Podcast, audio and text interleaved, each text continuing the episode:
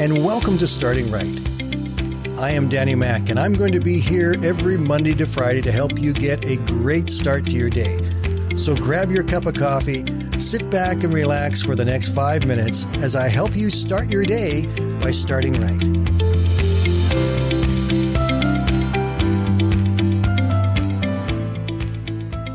Good morning, everyone, and welcome to the Friday Roundup. Today, we will give you a quick summary of each of our episodes from this week, and hopefully, you'll find some encouragement from them one more time. On Monday, we told the story of the fork. A young lady diagnosed with cancer was told she had a very short time to live. She visited her pastor to go over her final arrangements, and as she was talking with him, she said there was one thing that was very, very important to her. She wanted to be buried with a fork in her hand. She said that one of her favorite things was to go to the dinners that the church would have, where everybody would be sitting and the meals would be served. And then, as the dishes were being cleared from the main course, someone would always say, Keep your fork. She said, I love that because that always told me that something better was coming. So, what I want, Pastor, is for people to walk past my casket, see me holding a fork, and then I want you to tell them why. Tell them that I kept my fork because I know now the very best is yet to come. I have left this world behind me, full of its pain and limitations that I had, and I've gone into the presence of the Lord.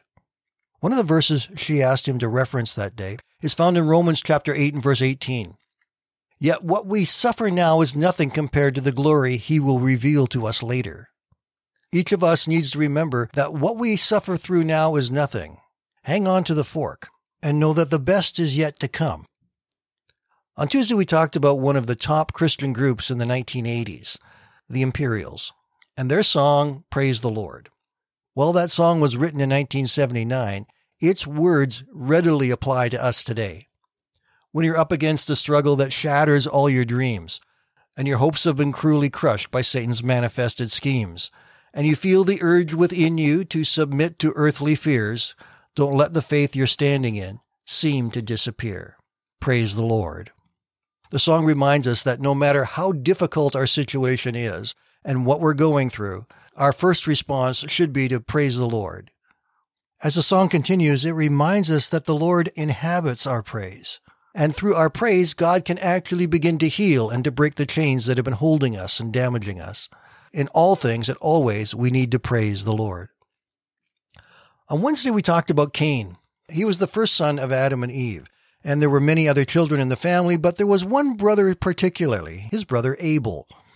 When Cain and Abel both brought their offerings to the Lord, it tells us that Cain brought some of his fruits and vegetables that he had grown, while Abel had presented the very best in the offering of a lamb from his flock. God accepted Abel's offering, but he rejected Cain's, and Cain got really upset we see that Cain had an attitude problem all the way through here. He didn't give God the best offering, he gave them some. And then when it wasn't accepted by God, he got ticked off at God.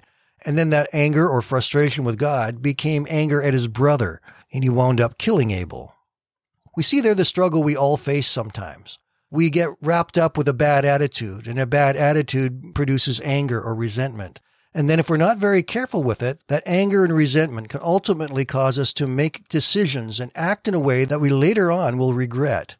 And we really don't want to see that happen. We need to be very careful with how we handle our bad attitudes about people and situations because it can grow out of control very quickly. Yesterday we talked about it is time. It's time to make sure that we are stepping up and we're doing what God's called us to do. We've all been taught through a multitude of sermons and Bible studies and personal study. We all have been taught so very much. But the question is, how much are we doing with what we've been taught? The gospel is meant to impact the world, not just to impact us individually. And so it is time for us now to make sure that we are standing up for what is right and we are declaring God's goodness and truth and we are letting people know and see the light of Jesus Christ shining through us James chapter 1, starting in verse 22, tells us we are to be doers of the word and not hearers only, deceiving ourselves. For if anyone is a hearer of the word and not a doer, he is like a man observing his natural face in a mirror. But he who looks into the perfect law of liberty continues in it, and is not a forgetful hearer, but a doer of the work. It's time for us to truly make a difference by standing up and doing what needs to be done to share God's love and light and truth to the world around us. That's our week, my friends. I hope you all have a wonderful weekend. Get to church if you can on Sunday. It's so good to see them starting to open up again. Get there. Be with Christian friends if you possibly can at all this week. Let God be a blessing to you and through you as you go to church. Have a great weekend. We'll talk to you all again on Monday.